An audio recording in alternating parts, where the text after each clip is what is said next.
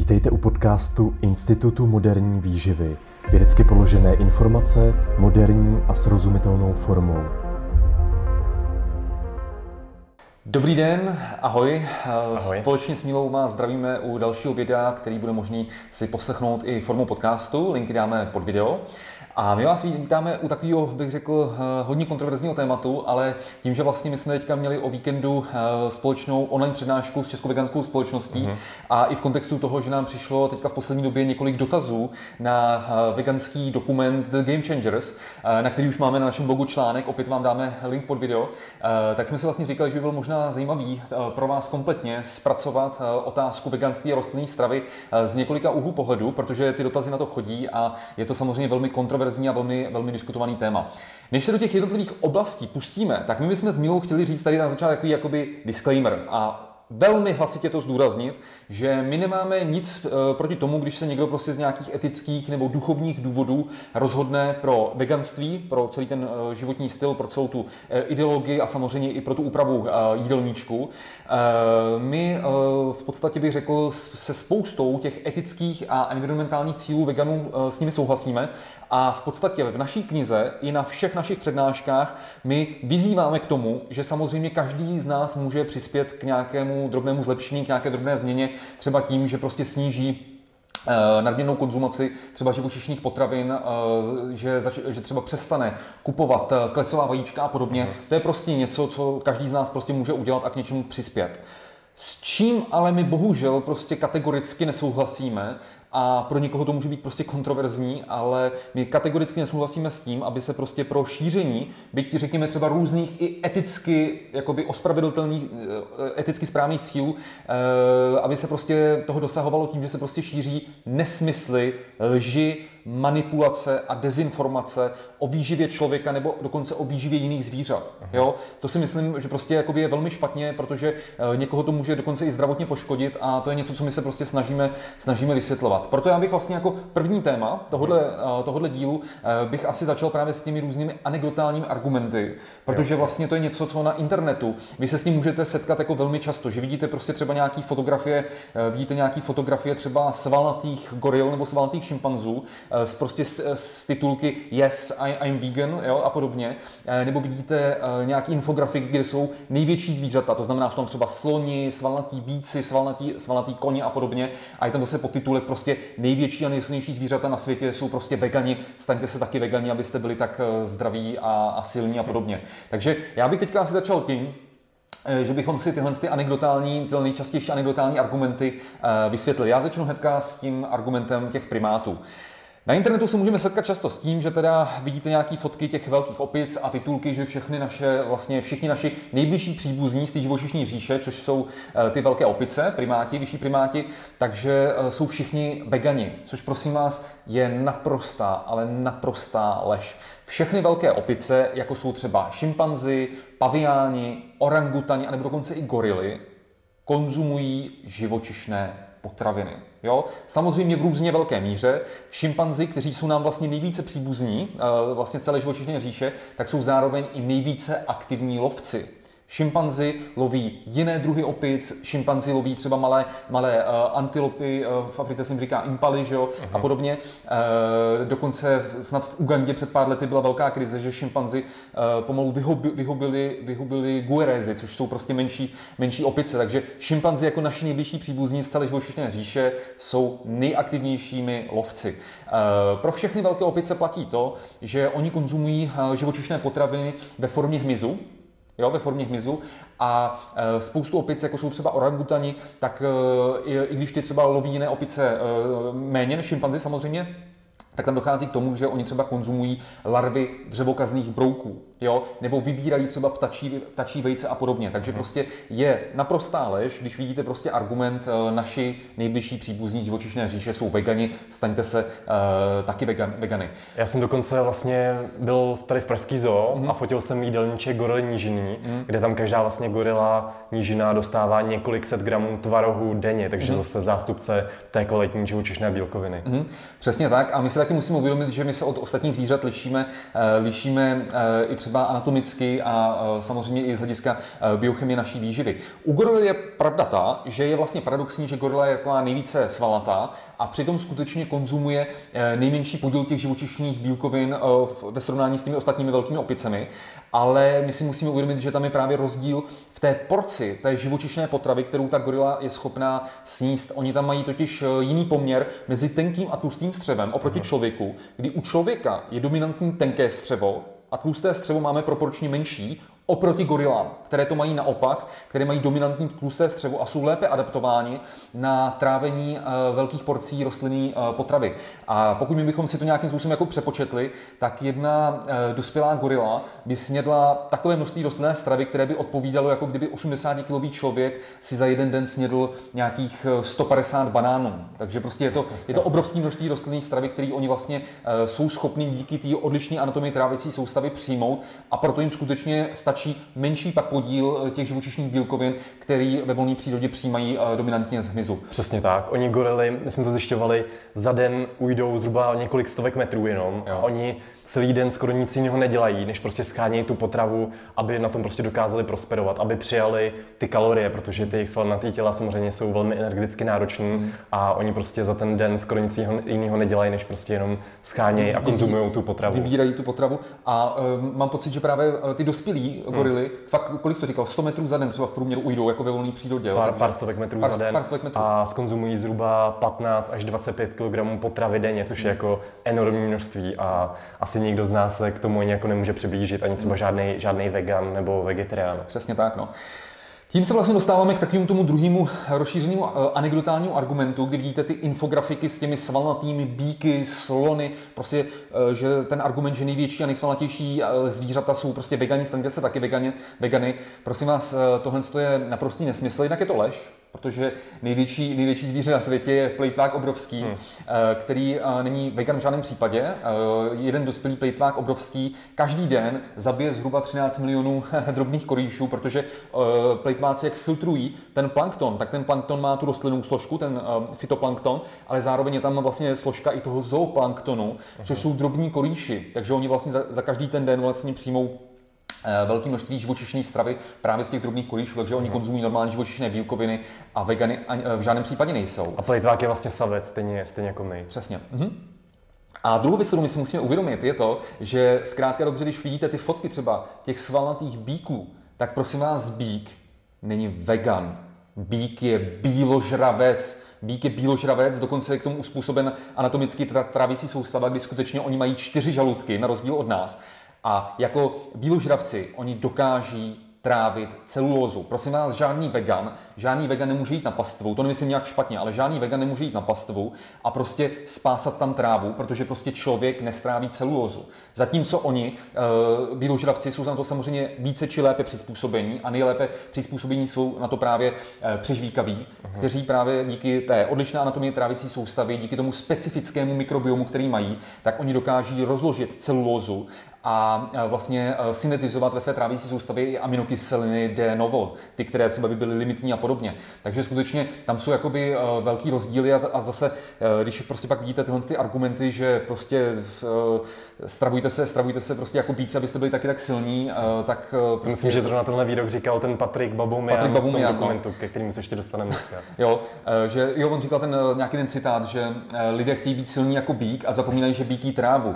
No to je sice vtipný, ale pak ten tedy Patrik Baboumjan zapomíná a někteří další nekritičtí příznivci veganské ideologie, že prostě bík je bíložravec, dovede rozložit celulózu a uh, hlavně ti bíložravci, oni spásají uh, velké množství rostlinné stravy, hmm. protože to trávení uh, té rostlinné stravy není tak efektivní samozřejmě jako u té živočišné stravy. To znamená, že mám pocit třeba u dospělých slonů, uh, mám pocit, že uh, snad dospělý slon za, za jeden jediný den uh, spase nějakých dvě stě padesát kilogramů potravy, mám pocit.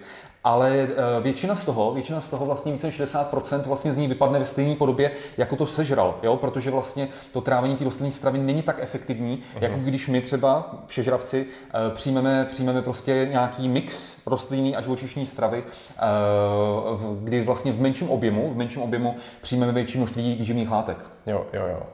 Ta absorpce je u nás prostě několikanásobně vyšší. Tam se to udává zhruba prostě přes devadesát procent všeho, co skonzumujeme, tak dokážeme prostě strávit a vstřebat. A tady ta účinnost u těch bíložravců nebo u těch dalších živočichů, tak je prostě mnohem, mnohem nižší. A sami si všimněte, že ti bíložravci často se právě pasou celý den nebo většinu dne. Právě ti sloni, ti sloni se třeba pasou nějakých šestnáct hodin denně. Jo? Takže skutečně zase jako to, co dělají jiná zvířata, když pomineme, že mají odlišnou genetiku, odlišnou anatomii trávicí soustavy, odlišnou biochemii výživy, tak zkrátka a dobře mají úplně kompletně jiný životní styl a nevím, jestli vy byste chtěli žít tím způsobem, že byste museli, že byste museli šestnáct hodin denně přijímat potravu, abyste kvůli té nižší efektivitě toho trávení museli šestnáct hodin denně tohle dělat, což samozřejmě zase, to je anekdotální argument, znovu zdůrazňuju, takže prostě to, co dělají jiná zvířata, prostě není žádný argument pro nás.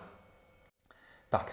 Druhým tématem by bylo otázka vlivu veganství a obecně vlivu rostlinné stravy na zdraví. Neříkám, že všichni, v žádném případě ne, ale bohužel někteří nekritičtí příznivci veganské ideologie tak prezentují rostlinnou stravu, ať už veganství nebo vegetariánství, jako něco, co skutečně vám život prodlouží prostě o několik let a násobně vám klesne rizika prostě civilizačních onemocnění a, a, a tedy a tedy. Což zase je v jistých případech jako hodně velká manipulace. Takže teďka my se zkusíme v těch následujících minutách podívat co nejobjektivněji na téma veganství, rostlinné stravy a zdraví.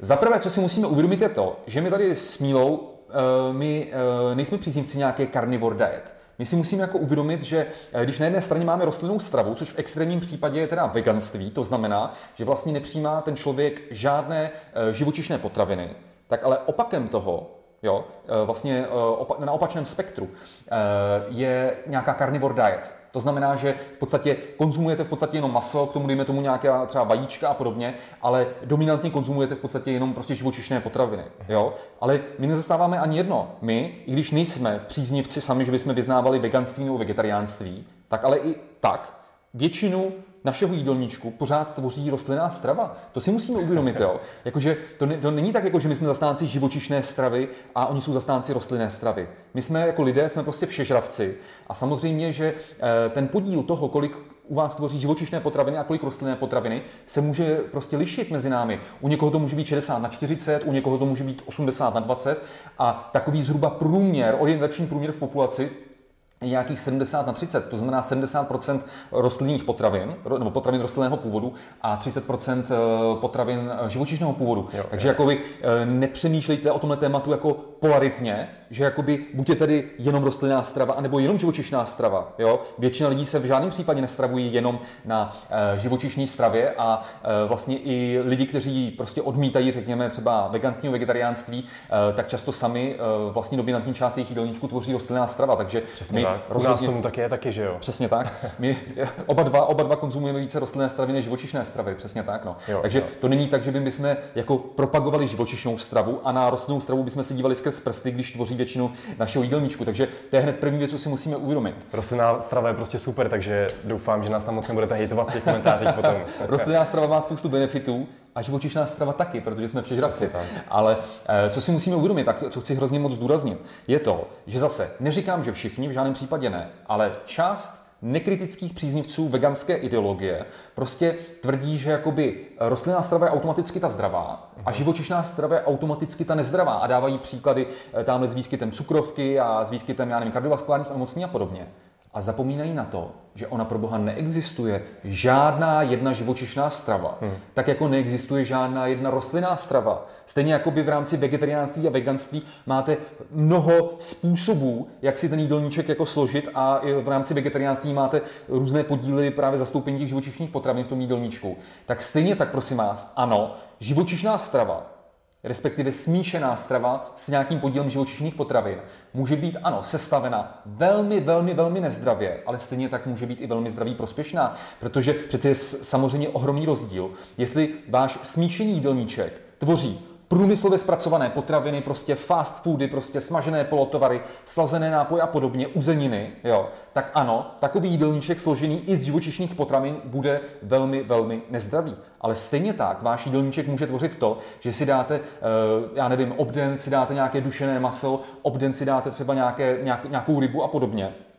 A jinak jako vlastně převahu vašeho jídelníčku tvoří prostě minimálně průmyslově zpracované potraviny rostlinného i živočišného původu. Hmm. Tak takový jídelníček bude velmi zdravý, prospěšný, i když obsahuje uh, živočišné potraviny. To je stejné, jako kdyby, řekněme, uh, my jsme chtěli dát nějaký anekdotální argument uh, proti veganům nebo vegetariánům a tvrdili bychom, že typickým představitelem vegetariánské nebo veganské stravy jsou prostě chipsy. No to by byl přece nesmysl. Ano, pokud by vaše, vaše, vaše, vaše, váš jídelníček byl tvořený prostě ultra zpracovanými potravinami, byť rostlinného původu, tak by byl samozřejmě velmi, no, mohl by být velmi nezdravý, ale stejně tak pokud máte, řekněme, velmi kvalitně sestavenou prostě vegetariánskou nebo veganskou stravu, hmm. tak ano, taková strava může být udržitelná a může být i e, zdraví e, prospěšná. Jo, to, to jakoby stoprocentně, stoprocentně ano. Tak a tohle z toho, co říkám o složení toho jídelníčku, krásně dokládá jedna nedávná studie, která právě poukázala na to, že ne všechny veganské a vegetariánské druhy diet vlastně jsou zdraví prospěšné právě kvůli různě velkému podílu ultra zpracovaných potravin. Protože to je ten problém. Někdo si třeba řekne, kvůli tady z médií a z různých anekdotálních argumentů si třeba řekne, já musím vyřadit maso z jídelníčku, hmm. jo? A pokud vy zaměníte prostě libové maso, které je udělané vhodnou teplnou úpravou, zaměníte s nějakou ultra zpracovanou průmyslovou potravinu, nějaké náhražky, třeba hovězího burgeru, hmm. kde, kde když se podíváte na to složení, tak tam je daleko ještě větší množství třeba nasycených mastných kyselin, větší množství soli a podobně, tak to může mít negativní vliv na to vaše zdraví. Takže vy si třeba řeknete, všechny živočišné potraviny jsou nezdravé a cokoliv je rostlinného původu, tak to je vlastně pro mě automaticky zdravější. A to je prostě velká chyba a dokládají to i vědecké studie. Takže zase není to o tom, že to, že je strava rostlinná, nebo že je strava živočišná, že by to automaticky vypovídalo o tom, jestli ta strava je zdraví prospěšná. Uhum, jo? Uhum. Můžete mít velmi dobře sestavenou a zdraví prospěšnou smíšenou stravu s nějakým podílem živočišných potravin, stejně jako můžete mít velmi špatně složenou a velmi, velmi vlastně pro vaše zdraví nebezpečnou z dlouhodobého hlediska stravu založenou, ať už čistě na rostlinné stravě nebo i na té smíšené stravě. Jo, já bych tady ještě zmínil jednu potravinu, která se často jako považuje za zdravou, koupíte ji ve zdraví výživě mm. a je to sojový nápoj zajíc, mm. jako náhražka vlastně mm. toho normálního mléka mm. a sojový nápoj zajíc podle opakovaných šetření V S H T, podle analýz, vlastně ty analýzy ukázaly, že obsahuje velmi vysoká množství uh, trans nenasycených mastných kyselin, které jsou jako prokazatelně aterogenní a přispívají tak k riziku uh, srdečních onemocnění. Mm. Takže pozor na to, ne všechno, co je prostě veganský, tak je zdravý. Takže tady to je důležitý bod vlastně na začátek. A teď k tomu přejdeme taky k tomu důležitému a to, to jsou vlastně limitace vědeckých studií na tohle téma. A my, když se podíváme na obecnou populaci, tak problém je ten, že obecná populace se často málo hýbe, často kouří a často pije alkohol, respektive má velmi nezdravý životní styl. Nicméně, když tuhle obecnou populaci porovnáme například s vegany a s vegetariány, tak naprostá většina vegetariánů a veganů se zajímá o svůj zdravý životní styl, to znamená většinou sportuje, většinou také nekouří, omezuje třeba průmyslově zpracované potraviny, nepije alkohol a prostě má obecně celkově zdravější životní styl. Mm. Takže tady v těch vědeckých studiích, těch observačních, může dojít vlastně už na tomhle, na téhle bázi ke zkreslení, protože jsou to prostě odlišné populace. Nicméně potom, když vlastně se podíváme na epidemiologické studie, které tohle braly vlastně v potaz a zaměřili se třeba na lidi, co chodí nakupovat do zdravé výživy. A oni se právě dívali na vegetariány, kteří kupují potraviny ve zdravé výživě a na obecnou populaci, která se prostě zajímá o své zdraví a taky nakupuje ty potraviny ve zdravé výživě a tyhle observační studie nenalezly v podstatě žádné jako signifikantní rozdíly mezi těmito dvěmi skupinami.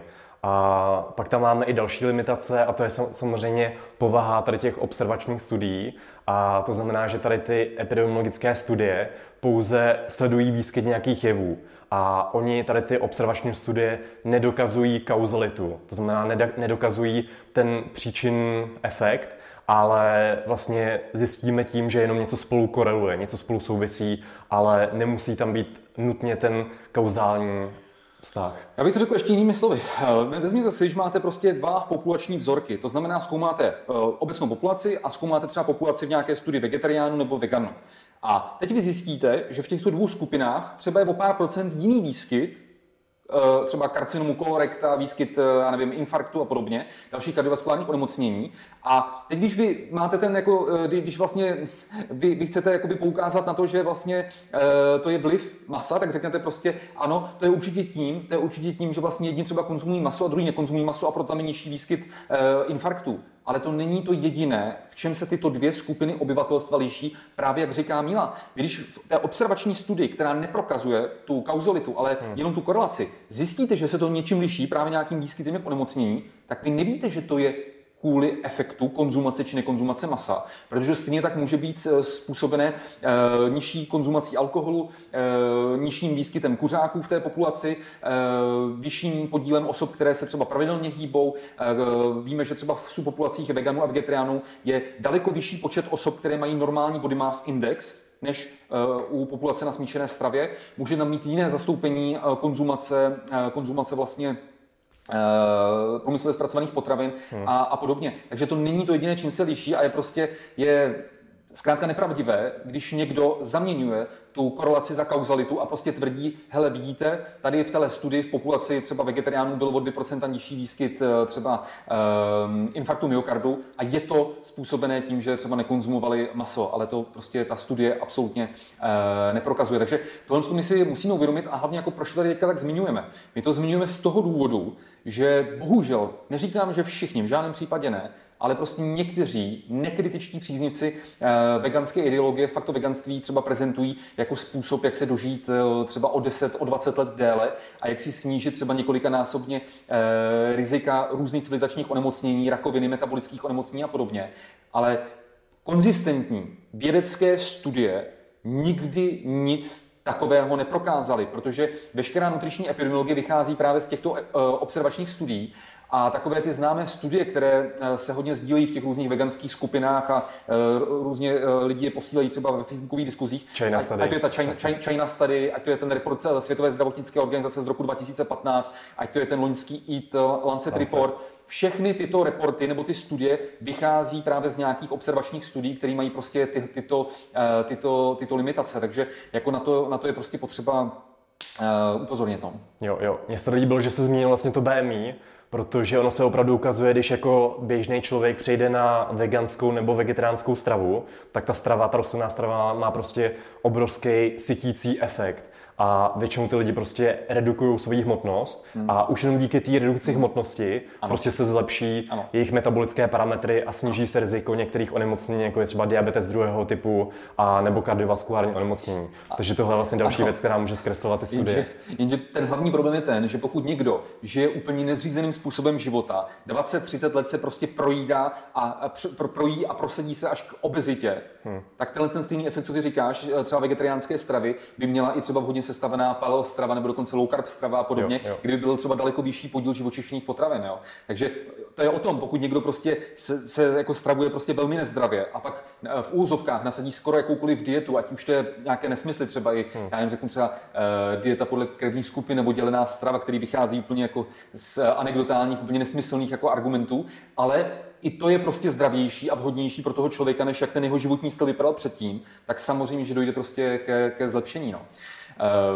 S tímhle s tím asi souvisí teda to, co bychom jako nějak jako doporučili z hlediska, z hlediska té zdravé stravy, jenže my si musíme uvědomit, že opravdu ono neexistuje nějaká jedna zdravá strava, že bychom vám řekli, že nějaké prostě nějaké zaklínadlo, že prostě jediný správný podíl živočišných potravin v jídelníčku je třeba třicet procent a rostlinných sedmdesát procent. To je skutečně nesmysl, protože u každého z nás se to prostě bude lišit na základě prostě genetických faktorů, tělesného složení a podobně. A my, když se vlastně podíváme i na modré zóny, modré zóny je prosím vás pět takových oblastí, kde vlastně vědci zjistili, že žijí nejdéle žijící osoby na světě. A nejen, že oni žijí nejdéle, že tam je vlastně nejvyšší výskyt centenariánů, to znamená osob nad sto let, hmm. ale oni si i v tom vysokém věku udržují velmi vysokou kvalitu života. To je důležitý říct, že oni i v tom vysokém věku zůstávají zdraví a je tam daleko nižší výskyt právě různých civilizačních onemocnění, rakoviny a podobně. A když my se podíváme, co tito lidé v těch pěti modrých zónách jí, tak my uvidíme zase rozdílný vlastně podíly živočišných a rostlinných potravin v těch jídelníčcích. Jedna z těch pěti modrých zón, tak tam skutečně jsou obyvatelé převážně vegetariáni a vegani, ale to je jenom jedna z pěti. V těch ostatních modrých zónách tam je v různě velké míře konzumace živočišných potravin naprosto běžná. Když se podíváme třeba na Okinawu, což je japonský ostrov, tak tam skutečně jako my nejvíce dominantním zdrojem, zdrojem vlastně výživy je zelenina, jsou tam vlastně brambory, ty sladké brambory, sladké brambory pak tam jsou i samozřejmě obiloviny, ale pak v nějaké menší míře tam konzumují maso, mléčné výrobky a podobně. A naopak, když se podíváme třeba na sardíny, tak na sardíny je tam vlastně na prvním místě z hlediska spektra jejich výživy jsou obiloviny, hmm. které obsahují nebezpečný, nebezpečný lepek. Pozor na to. A hned na druhém místě jsou mléčné výrobky. Jo, takže i v těchto modrých zónách se to prostě liší a záleží na mnoha faktorech, co pro nás, pro člověka znamená ta zdravá výživa. Nicméně, jak jsem říkal na začátku, my rozhodně nejsme zastánci toho, že bychom řekli prostě všichni musíte mít v jídelníčku převahu živočišných potravin, anebo naopak všichni musíte mít v jídelníčku převahu rostlinných potravin. Je to skutečně individuální na základě mnoha faktorů, co vám bude vyhovovat a co bude prospívat vašemu zdraví. Mhm. Takže když to tohle shrneme, tohle téma, tak prostě neexistuje žádná jedna prostě strava, která by byla zdravá nebo nejzdravější úplně jako pro, vše, pro všechny. Mm-hmm. A máme tady mezi námi prostě různé individuální preference a rozdíly a každý si musí prostě najít to, co vyhovuje prostě jemu. No. Přesně tak. A my když se vlastně podíváme na nejznámější diety, na nejznámější prostě výživový styl, to je prostě vegetariánství, paleovýživa, low carb, prostě low fat, cokoliv, tak samozřejmě všechny ty různé výživové styly, ale mají něco, řekněme, společného, hmm. co určitě můžeme doporučit všeobecně. Všechny tyhle ty výživové styly propagují a doporučují co nejvíce omezit ultraspracovaný průmyslový potraviny, což je prostě něco, co jde doporučit prostě všem. Všechny tyto výživové styly doporučují zvýšit podíl vlastně rostlinné stravy v jídelníčku, těch čerstvých, čerstvé zeleniny, ovoce, samozřejmě v závislosti na výživovém stylu, v ketogenní dietě třeba ne samozřejmě, tak ale většiny těch jiných výživových stylů ano. A prostě soustředit se na ty základní minimálně průmyslově zpracované potraviny. Jo, jo, jo. Přesně tak. A co nám právě vadí, je, že dostatek lidí nevěnuje pozornost tomu komplexnímu pohledu hmm. právě na, na tady ty diety nebo na ty určité výživové směry. A to nás přivádí k dalšímu tématu hmm. a to je právě demonizace určitých hmm. složek naší stravy, možná i neprávem. Hmm. A my se teď vlastně na to podíváme. Tak co bych zmínil asi jako na prvním hmm. místě, tak jsou taky mléko a mléčné výrobky. Hmm. Hmm. A tady zase na úvod musím říci, že mléčné výrobky, že to je zase velmi heterogenní skupina potravin a máme tady jako nějaké druhy. Můžeme rozdělit třeba na fermentované a nefermentované. Mezi ty fermentované řadíme třeba jogurty, pak samozřejmě kefír, máslo, sýry a podobně.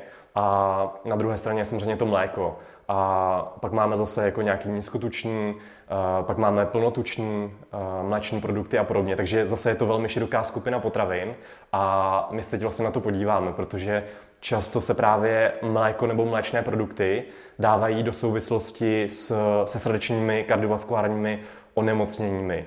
Nicméně tady zase záleží, na jakou tu složku těch mléčných produktů se díváme, protože oni opravdu obsahují nasycené mastné kyseliny. Takže tady je opravdu jako pravda, že ten příjem těch nasycených mastných kyselin bychom měli omezit, ale tady zase záleží na tom zřejmě, v jakém komplexu je konzumujeme, protože máme tady třeba celkem zajímavý paradox, který se označuje jako francouzský paradox. Hmm. A Francouzi mají jeden z nejvyšších příjmů právě nasycených mastných kyselin v Evropě a i přesto mají jeden z nejnižších výskytů kardiovaskulárních onemocnění. Takže to jde trošku proti sobě a někteří to právě vysvětlují třeba vysokým příjmem olivového oleje a někteří to zase vysvětlují tím, že třeba oni konzumují často ty tučné sýry, ale tučné sýry obsahují další jako benefitní látky, mm-hmm. které proti těm kardiovaskulárním onemocněním chrání. A když se podíváme jako na celkový ten příjem těch mléčných výrobků, tak se ukazuje, že nejhůř na tom je máslo. Že tam bychom si opravdu tady z hlediska té aterogeneze měli dát pozor. Ale tohle většinou prostě neplatí pro ty ostatní mléčné produkty, které se spíše ukazují, že mají buď jako neutrální asociaci s těmi kardiovaskulárními onemocněními, anebo třeba u těch fermentovaných výrobků, jako jsou třeba kefíry, jogurty, tak mají spíše jako negativní asociaci, to znamená snižují riziko právě těch kardiovaskulárních onemocnění. Takže se záleží, musíme prostě brát ty potraviny jako komplex a musíme se dívat na ty jednotlivé složky. Takže pro většinu z nás prostě mléko a mléčné produkty budou veskrze zdravé. Samozřejmě máme tady třeba nějaké alergie nebo máme tady laktózovou intoleranci, ale to taky zajímavé, protože je pravda, že jako většina lidí na světě má intoleranci na laktózu, na ten mléčný cukr. Ale tohle neplatí tady u nás konkrétně v České republice a třeba i v severských zemích, kdy my jsme na ten příjem toho mléčného cukru adaptováni z toho historického hlediska a díky právě domestikaci dobytka. Protože v minulosti to je zajímavé, že ti lidé, co dokázali trávit laktózu i v dospělosti, tak jim to dávalo určitou evoluční výhodu, protože on pak, když přišel nějaký hladomor a podobně, hmm. tak oni měli velmi bohatý zdroj energie, který mohli konzumovat a většinou ten hladomor potom přežili a tady tu svoji genetickou, uh, genetickou výbavu předali dál svým potomkům a proto tady konkrétně v České republice většina, udává se až třeba osmdesát procent populace, dokáže trávit laktózu i v dospělosti, takže většina lidí s tím opravdu jako nemá, nemá problém. A pak se můžeme dost přesunout vlastně k další složce potravy. A to jsou vajíčka, vejce. A zase vejce hlavně v minulosti patřily mezi velmi jako demonizované složky potravy a v dnešní době už naštěstí byly jako lehce rehabilitovány, nicméně zase někdo, někdo je tady bude odsuzovat. Ale zase, když se podíváme na, na ty studie, tak většina z nich prostě neprokázala jako žádný negativní efekt třeba na naše kardiovaskulární zdraví při nějaký umírněné konzumaci. Uh, můžeme se bavit tady o množství. Většina těch oficiálních organizací se shoduje, že pro zdravé lidi je zhruba těch šest sedm vajec týdně úplně v pohodě. A samozřejmě třeba pro sportovce i víc, ale zase záleží na tom, na tom kontextu. A tady byl hlavně problém s tím dietním cholesterolem, který se vlastně doporučoval, nebo někdy se ještě doporučuje omezit ten příjem toho dietního cholesterolu na těch tři sta miligramů denně. A tady bych zase chtěl zmínit to, že třeba vejce ten cholesterol obsahují, ale zase ten dietní příjem je jedna věc, jedna strana té rovnice, ale my si vlastně většinu toho cholesterolu tvoříme v našem těle. Takže tím vlastně ukazuje se, že když přijímáme víc toho cholesterolu v potravě, tak naše endogenní syntéza toho cholesterolu se prostě sníží a dochází tam ke kompenzaci. Nicméně zase, když mám v rodině třeba nějaký vysoký krevní tlak, vysoký cholesterol, kardiovaskulární onemocnění a podobně, tak by zřejmě i s těma, s těma vejcema měl být opatrný, ale zase tady záleží záleží na tom, na tom kontextu. A co hlavně důležité si uvědomit, že záleží taky na tepelné úpravě Přesně. a na tom zpracování těch vajec. Přesně. Protože máme tady něco jako oxycholesterol, což je vlastně oxidovaný cholesterol, který vzniká právě třeba smažením. Prostě když vystavíte ten cholesterol těm vysokým teplotám a tam se opravdu jako některá rizika ukazují, ale zase prostě záleží na té teplné úpravě, takže preferovat třeba nějaký, nějaký jako vařený, vařený vejce na tvrdo a podobně a ty smažené vajíčka si dávat třeba jednou za čas a prostě nepřepalovat je.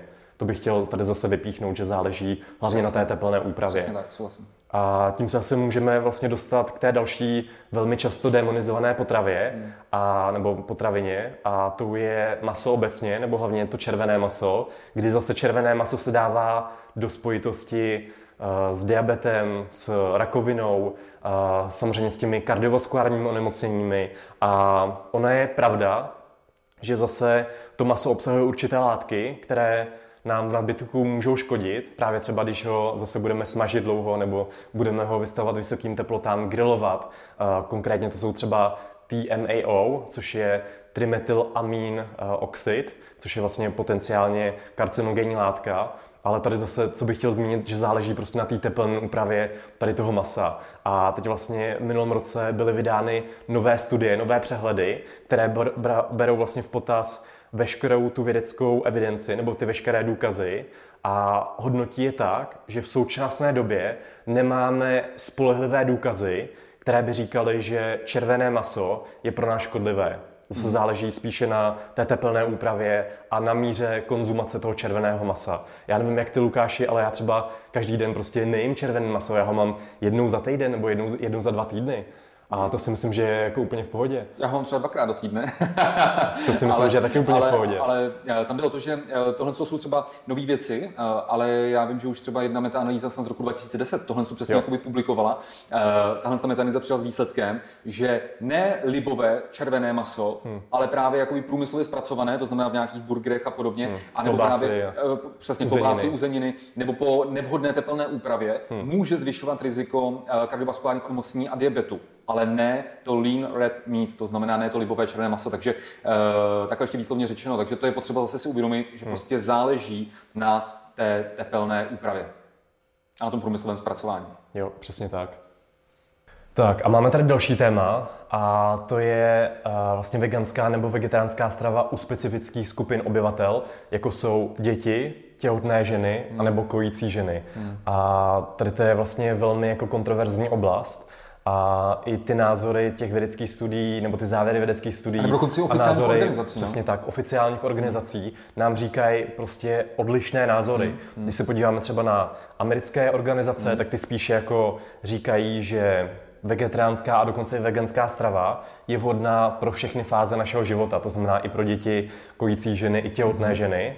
Mm-hmm. Myslím, že kanadská asociace říká něco podobného, jo, jo, jo. ale potom, když se podíváme třeba na Českou společnost pro výživu, tak ta říká, že prostě veganská strava není pro tyto specifické skupiny obyvatel vhodná a stejně tak i německá organizace pro výživu nedoporučuje veganskou stravu pro tyto ohrožené skupiny obyvatel mm-hmm. z důvodu, že prostě může docházet k některým deficitům, jako je třeba nedostatek vitaminu bé dvanáct, nedostatek zinku, vápníku, železa a mnoha dalších látek, které jsou prostě objektivně v té veganské stravě často deficitní a může to vést k některým rizikům. A mezi ty rizika patří například vývojové vady, určité jako rozštěpy páteře, potom nízká porodní hmotnost a další jako rizika, které si to dítě může potom přenést i do dospělosti.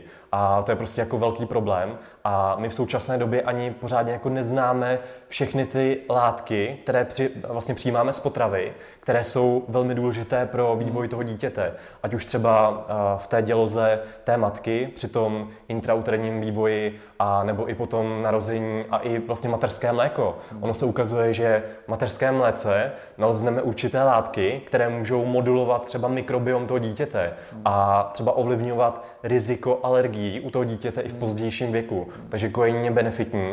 A zase, co bych tady vypíchl, je i třeba, uh, jsou třeba mastné kyseliny, omega tři mastné kyseliny, jako je mm-hmm. kyselina E P A mm. a D H A, a které jsou taky velmi důležité hlavně pro vývoj mozku, nervové soustavy obecně toho dítěte a třeba i sítnice, kdy ono se ukazuje, že prostě mozek je z větší části prostě tuk, jsou to mastné kyseliny, až zhruba uvádí se zhruba z dvou třetin a vlastně vysoký obsah tady těch mastných kyselin v mozku, majoritní obsah, je právě ta kyselina D H A, neboli kyselina docosahexaenová. A zase v té veganské stravě v podstatě neexistuje způsob, jak tu D H A prostě přijmout, protože se tam prostě nevyskytuje. Máme tady samozřejmě nějaké suplementy a pak zase někteří vegani vám můžou tvrdit, že oni tu D H A si můžou syntetizovat z kyseliny alfa-linolenové, z A L A, která se vyskytuje v té veganské nebo v té rostlinné stravě obecně, ale ta konverze u nás není tak efektivní. Je to u každého jinak, takže my nepoznáme, kolik vlastně té D H A se můžeme vyrobit a udává se obecně, že to je zhruba rozmezí konverze nula až devět procent, hmm. takže velmi jako nízký zanedbatelné množství. Takže vlastně většina těch veganů musí opravdu ty omega tři mastné kyseliny suplementovat. A máme tady i veganské náhražky, které se vyrábí třeba z koncentrovaných zdrojů, třeba mořských řas a podobně. Takže to je vlastně, to je vlastně pozitivum, že i tady tím způsobem si ty vegani nebo vegetariáni můžou, můžou pomoct. Nicméně já mám na to takový názor, že my tady máme spoustu jako rizik z hlediska těch deficitů, ať už pro tu matku nebo pro to dítě. A už jenom vlastně z důvodu předběžné opatrnosti bych vlastně to nedoporučoval, tady ty veganské nebo vegetariánské diety v těhotenství. A opravdu některé studie ukázaly, že vy, když vlastně se díváte na matky vegetariánky, takže tam je třeba vyšší riziko potratu mužského potomka. A vy vlastně, když tu matku vystavíte nějakému environmentálnímu stresu, nebo právě i třeba malnutrici, podvýživě, nebo obecně špatné stravě, tak se ukazuje, že se prostě zvyšuje riziko potratu toho mužského plodu. A něco podobného se vlastně ukázalo i u těch veganských a dokonce i vegetariánských diet. Takže to vlastně nám vypovídá něco, něco o tom, že ta veganská nebo vegetariánská strava v tom těhotenství je určité vlastně je určitý vyšší stres na tu matku při těchto okolností. A vlastně v podstatě, když se podíváme na ty všechny oficiální organizace, tak ty se prostě bez výjimky shodují na tom, že ať už těhotenství, nebo i vlastně při té laktaci, nebo i u, u, u těch dětí se ukazuje, že vlastně tím primárním cílem by měla být právě ta pestrá strava, která zajistí dostatek těch nutrientů právě třeba na to kojení, na ten, na ten porod, na vývoj toho dítěte. A tady bych to asi takhle shrnul, že ani za nás jako nemůžeme doporučit tady ty specifické styly, které omezují, nemusí to být třeba jenom veganství, ale které prostě obecně omezují některé složky ve výživě. A proto bychom měli vlastně dodržovat tu pestrou stravu. A co bych ještě chtěl zmínit, my tady máme nějaký vývoj, nějaké evoluční hledisko, kdy opravdu jako miliony let člověk jako druh prosperoval na té smíšené stravě, která obsahuje i tu rostlinnou složku, ale i tu živočišnou složku. A právě ono se ukazuje, že třeba u některých dětí s deficitem některých látek, jako je právě třeba ta mastná kyselina D H A, tak dochází k vyššímu výskytu i třeba autismu a A D H D. Nicméně zase to je pouze korelace. Nechci tím říct, že by to, že by to jako způsobovala přímo ten autismus, ale je to jako zajímavá asociace. Hmm. Já bych tomu vlastně řekl asi jenom jednu věc. Prostě tady si zase a znovu musíme uvědomit, že prostě veganská nebo vegetariánská strava není žádným způsobem zdravější než vyvážená, smíšená strava. Akorát tu vegetariánskou nebo veganskou stravu je u té veganské stravy hlavně secakramensky těžší vyvážit právě v těchto různých uh, situacích, jako jsou právě jako je třeba těhotenství uh, nebo kojení, kdy skutečně tam deficit něčeho může způsobit jako nevratné, nevratné prostě zdravotní uh, důsledky. Uh, kdy prostě tohle si musíme uvědomit a samozřejmě pokud už vy se z různých důvodů prostě rozhodnete pro veganství v průběhu těhotenství a kojení, tak uh, bych tady určitě odkázal na materiály uh, České veganské společnosti, kdy oni k tomu právě mají ty edukační materiály, abyste na nic nezapomněli a nic jste nez- nezanedbali, protože uh, tady je hlavní ten problém, kdy právě někdo z nějakých, řekněme, ideologických důvodů prostě se rozhodne pro tu rostlinnou stravu, ale bohužel si to správně nenastuduje, uh-huh. tak pak může dojít uh, fakt jako k, prostě k poškození, uh, poškození třeba toho plodu nebo poškození uh, těch dětí, takže uh, prostě na tohle je třeba myslet a když už se pro to rozhodnete, tak být prostě odpovědný. A mě jasný, že teďka do diskuzi někdo napíše, no ale já mám jako zdravý veganský děti. Proboha, my neříkáme, že to nejde. Určitě lze porodit a prostě vychovat a tohle zdraví, zdraví děti na té veganské stravě, ale musí se nad tím daleko, daleko, daleko více hmm. přemýšlet, než na té smíšené stravě, kdy když prostě máte jste na smíšené stravě jako těhotná žena, nebo když se bavíme o stravě dětí, zase jsou na smíšené stravě.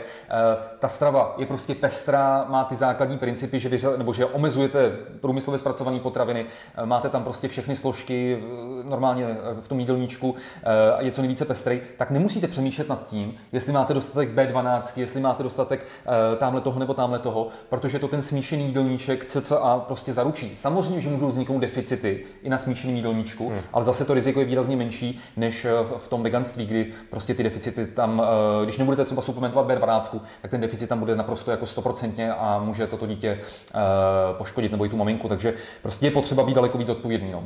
Tak máme tady poslední téma tady toho videa, respektive podcastu, pokud to posloucháte na některé z podcastových platform. Mm-hmm. A to je rostlinná strava u sportovců, mm-hmm. což je taky jako velmi kontroverzní téma. Mm-hmm.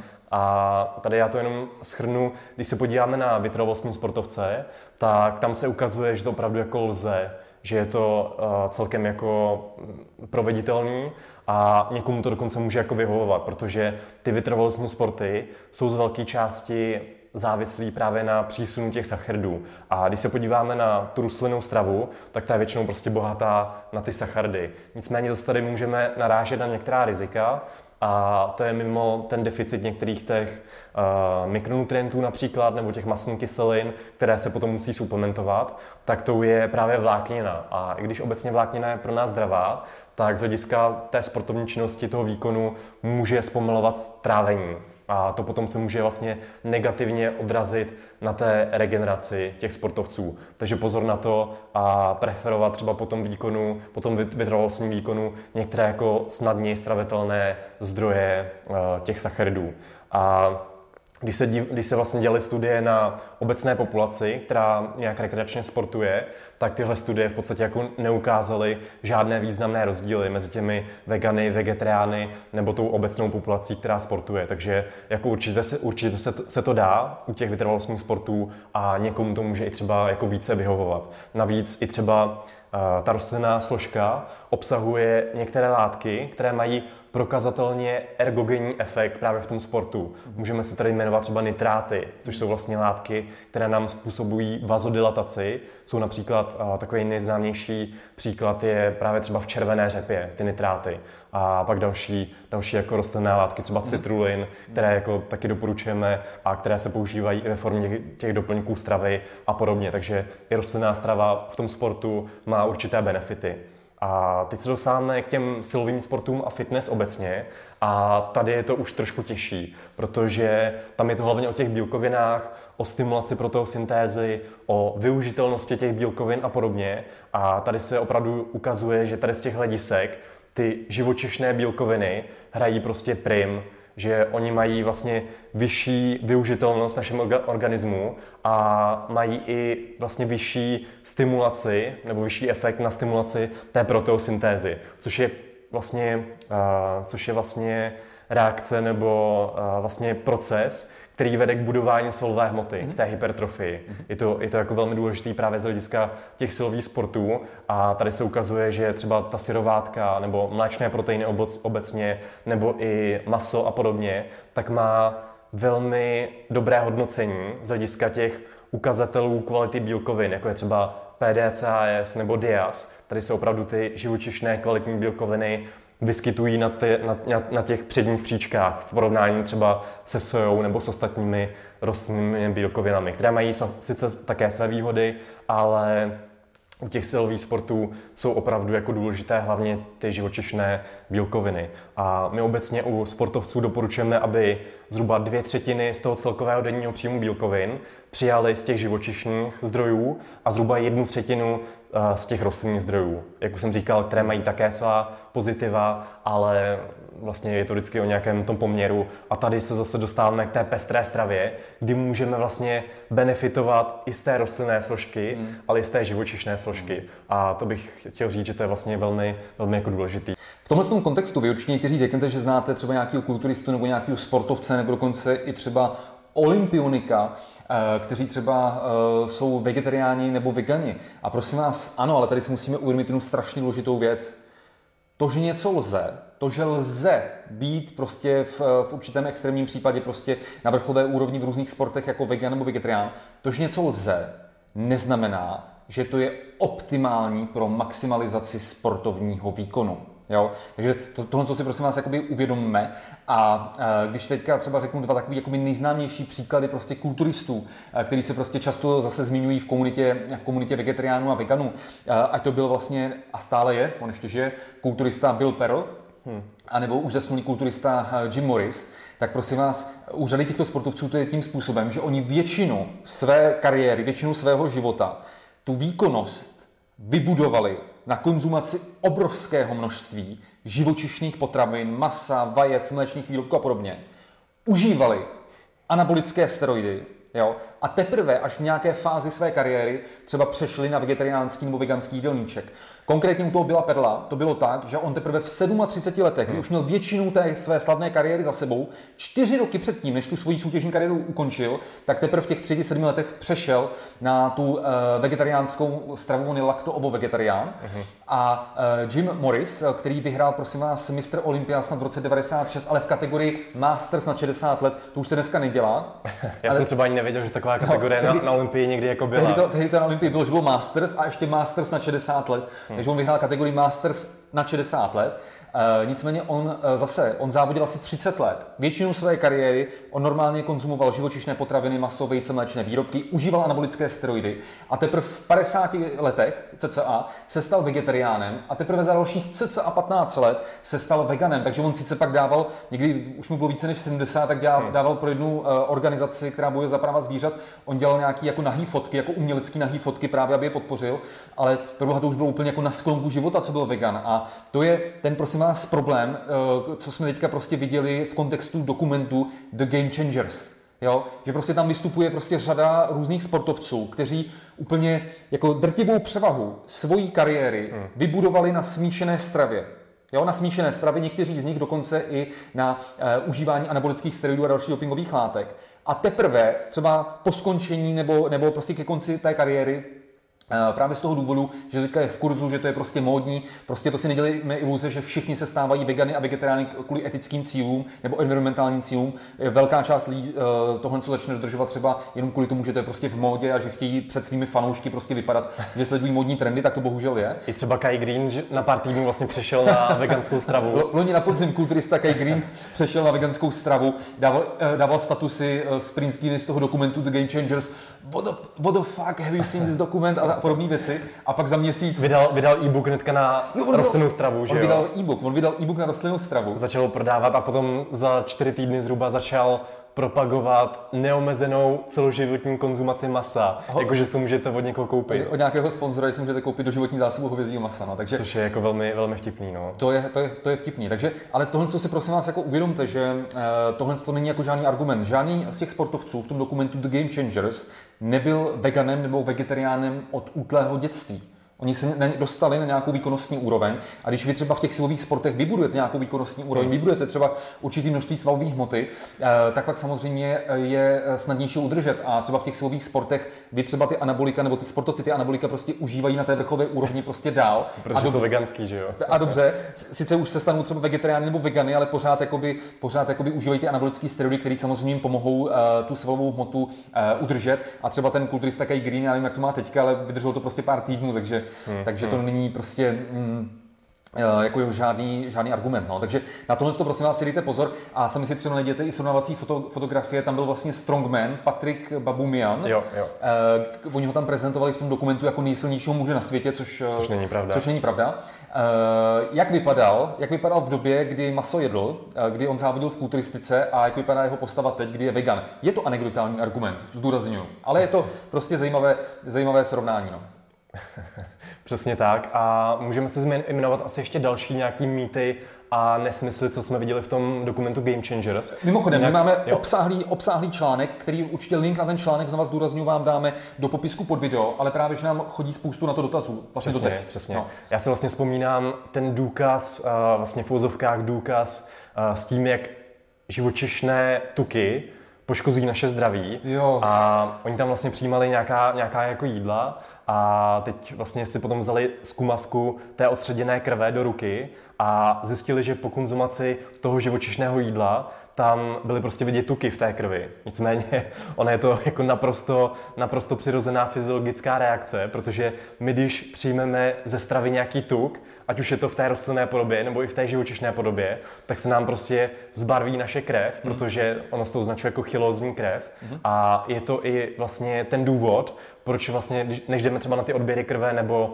když jdeme darovat plazmu, tak proč bychom předtím nějakou dobu, několik hodin neměli konzumovat jídla bohatá na tuky, protože by to potom třeba znesnadnilo tu, tu analýzu té krve a nesměli bychom ji prostě darovat. A i ty laboratoře hmm. uh, upozorní před tím, že vlastně vy musíte omezit konzumaci nejen živočišných, ale i rostlinných tuků, přesně, jako jsou třeba jako ořechy. ořechy Takže i oni sami to zmiňují. A tam byla prostě ta manipulace, kdy to bylo prostě prezentované, že po konzumaci živočišných tuků se vám tím tukem ta plazma zakalí, ale z rostlinných tuků se vám nic takového nestane, což je samozřejmě nesmysl. Tohle je naprosto fyziologický jev a poprvé v životě se vám tohle stane v momentě, kdy si cucnete mateřského mléka. tak se vám zabarví, zabarví prostě ta krvní plazma hmm. tady, že se, že, že, se, že se zakalí, že se stane, jak říkal Míla, takzvaně chylózní.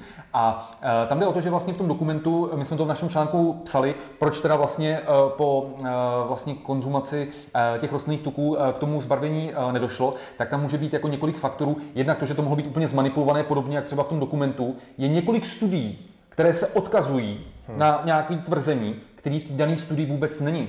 V našem článku si to můžete uh, přečíst. Takže stejně tak mohlo být prostě k záměrné manipulaci, mohlo prostě dojít i k tomu, že záleží, uh, z čeho to jídlo bylo to rostlinné, z čeho bylo složené, protože tím, že tam byl třeba vyšší podíl vlákniny, hmm. tak samozřejmě ta vláknina mohla zpomalit trávení a vstřávání i těch tuků a těch tukových částic do krve. Tím pádem vlastně, když se to pak ve stejném čase se udělaly ty odběry, tak samozřejmě z těch živočišných potravin, kde ta, to, ta vstřebatelnost byla rychlejší, tak samozřejmě jo. bylo zakalené třeba více. Mohl tam být ten protektivní vliv, protektivní vliv toho avokáda a podobně, že se to prostě tím celé zpomalilo, ale prostě nelze si myslet, že po konzumaci stejného množství tuku z rostlinního zdroje se vám ta plazma nezabarví.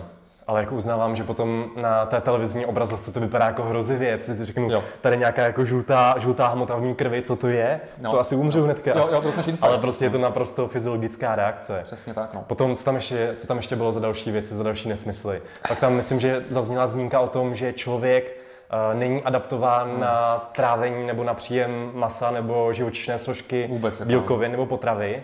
A tady zase je to, je to jako úplný nesmysl. Zase, jak už jsme tady zmínili, člověk miliony let konzumuje maso a prostě smíšenou stravu. Hmm. Takže my máme jak ty archeologické důkazy o tom, že vlastně konzumujeme maso a další vlastně živočišné výrobky, ať už to byly třeba jako konzumace nějakých mršin nebo to, co jsme prostě našli. Mork, mork kostí a podobně. Morky, morky kostí a podobně. Ale pak to jsou i přímé důkazy, jako je třeba enzym karnozináza, což je vlastně enzym v našem těle, který nám pomáhá trávit nebo střebávat karnozín, což je vlastně látka, která se vyskytuje právě převážně jenom v mase. Hmm.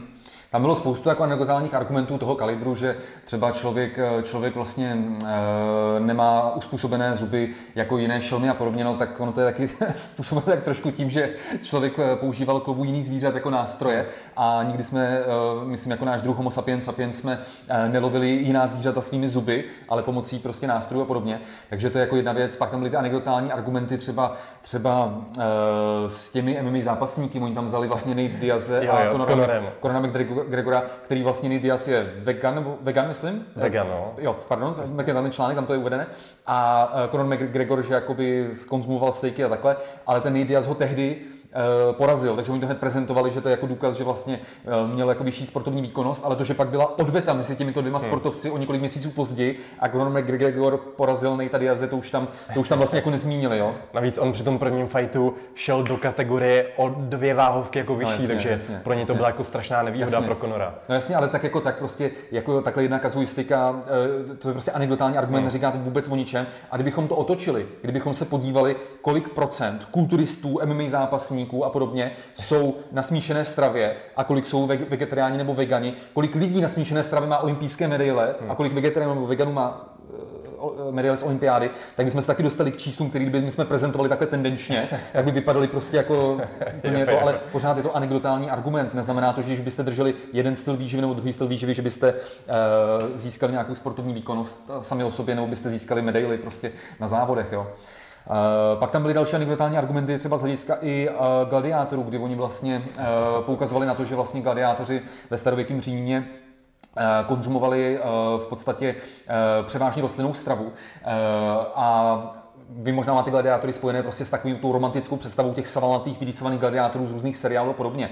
Ale ta realita byla taková, že ti gladiátoři se skutečně snažili být tlustí, když to jako řeknu úplně uh, laicky, uh, zkrátka dobře proto, uh, protože oni tím vlastně minimalizovali uh, nebo respektive snižovali to riziko, že jde k nějakému nevratnému poškození tkání při těch různých bodno-sečních poraněních. Když zkrátka dobře, kromě toho brnění budete mít na sobě i nějakou tukovou vrstvu, tak prostě to, že prostě říznete do tuku, tak nějakým způsobem, nějakým způsobem se vám to třeba zahojí, když dostanete hmm. nějakou infekci a podobně, e, tak je to samozřejmě, no, bylo to lepší, než to dostat prostě přímo na sval nebo prostě na kost a riskovat to, že si přeříznete, no, že vám někdo přeřízne prostě nerv nebo vám přeřízne nějakou cévu a vy vykrvácíte, takže vlastně ten, ten důvod byl prozaický. A tady bych vlastně v tom kontextu chtěl říct jednu hrozně důležitou věc.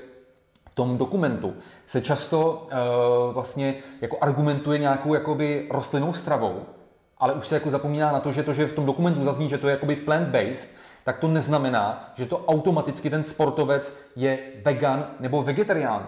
protože plant-based je i náš jídelníček. I náš jídelníček je plant-based, protože jak jsme říkali na začátku tohoto videa, většina našeho jídelníčku je tvořena rostlinnými potravinami. Jo? A mezi tím ten dokument prostě nerozlišuje, takže to je taky potřeba si uvědomit, že když někde slyšíte, že nějaký sportovec nebo e, nějaká celebrita je plant-based, tak to neznamená, že to je vegan, který nepřijímá vůbec žádné živočišné potraviny. A pokud ten člověk přijímá nějaké živočišné potraviny, třeba lakto, ovo, pesko, vegetarián a podobně, tak samozřejmě tam ty možnosti toho, e, jak ten jídelníček můžete mít prostě pestře vyvážený, jsou samozřejmě diametrálně větší a i ty rizika třeba nějakých deficitů jsou tam menší, než když jste jenom na té rostlinné stravě, to znamená jste, jste vegan. Jo, jo, jo.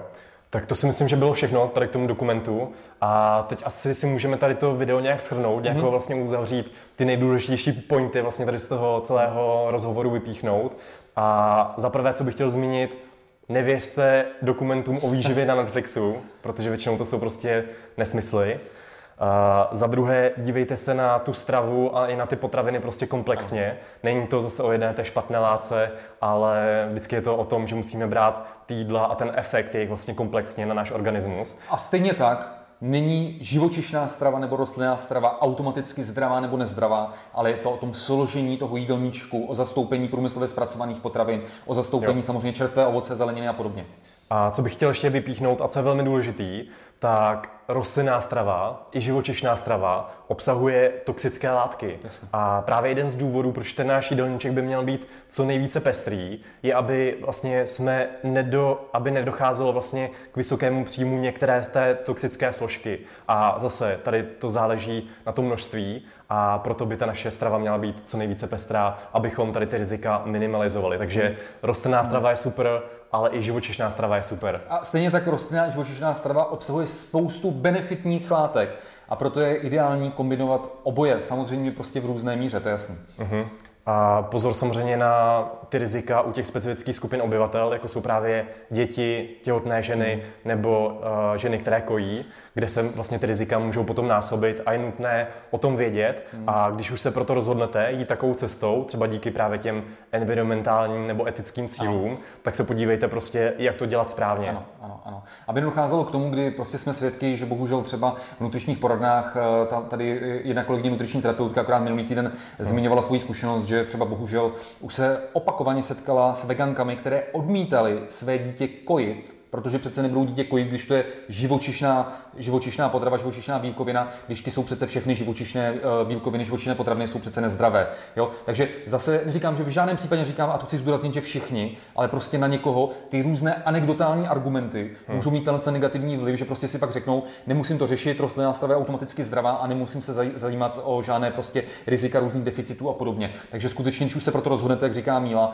tak jděte na stránky České veganské společnosti a e, snažte se ten jídelníček v rámci těch možností si co nejvíce vyvážit, a nebo jak to, to, co preferujeme my a co doporučujeme za Institut moderní výživy, tak spíše pokud chcete k něčemu přispět, tak pomocí těch drobných změn, že například omezíte třeba zastoupení těch živočišních potravin v jídelníčku, hmm. stanete se takzvanými reduktariány, ale neznamená to, že je absolutně vyřadíte. Je samozřejmě pravda ta, že ještě vlastně za doby našich dědečků a babiček na vesnicích se třeba konzumovalo maso jednou týdně k nějakému nedělnímu obědu jo. a jinak vlastně se konzumovaly jiné zvrdy bílkoviny, už to byly třeba vajíčka, sýry a podobně na těch vesnicích, v těch hospodářstvích, ale to prostě neznamená, že, že vlastně by nekonzumovali třeba maso nebo ty živočišné potraviny vůbec. To znamená, když už chcete k něčemu pomoct, tak znova říkám, jedna cesta může být i to, že to zkrátka a dobře zredukujete, zredukujete to zastoupení té živočišné stravy. Naopak třeba zvýšíte příjem čerstvé zeleniny, čerstvého ovoce, ale i třeba mražené zeleniny, mraženého ovoce a podobně.